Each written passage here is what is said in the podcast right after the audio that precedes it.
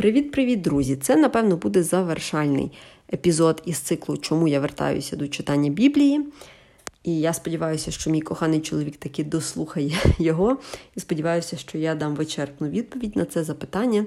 Так от, напевно, однією з найголовніших причин є ще й те, що я намагаюся дати відповідь на запитання, що мене чекає після смерті, на що я надіюся, заради чого я вірю.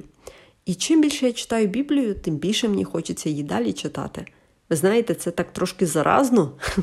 Ну, я не хочу казати Біблія як наркотик, бо це якось взагалі слово не до сфери духовної, абсолютно, це більше з тілесної сфери. Але читання Біблії дуже-дуже класно вчить нас не бути залежним від матеріального світу.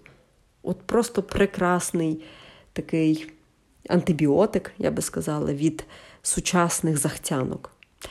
Тому, друзі, якщо комусь було цікаво слухати мої міркування над Біблією, над книгами із self-help сфери, заохочую вас слухати далі мої подкасти, бо далі буде ще більш цікавого. Чим більше буду дізнаватися чогось нового із Біблії, тим більше буду ділитися. Сподіваюся, що не втрачу ось цю навичку регулярності, але, звісно, багато чого залежить від моєї прекрасної доньки, яка, сподіваюсь, буде давати мені час і можливість записувати подкаст.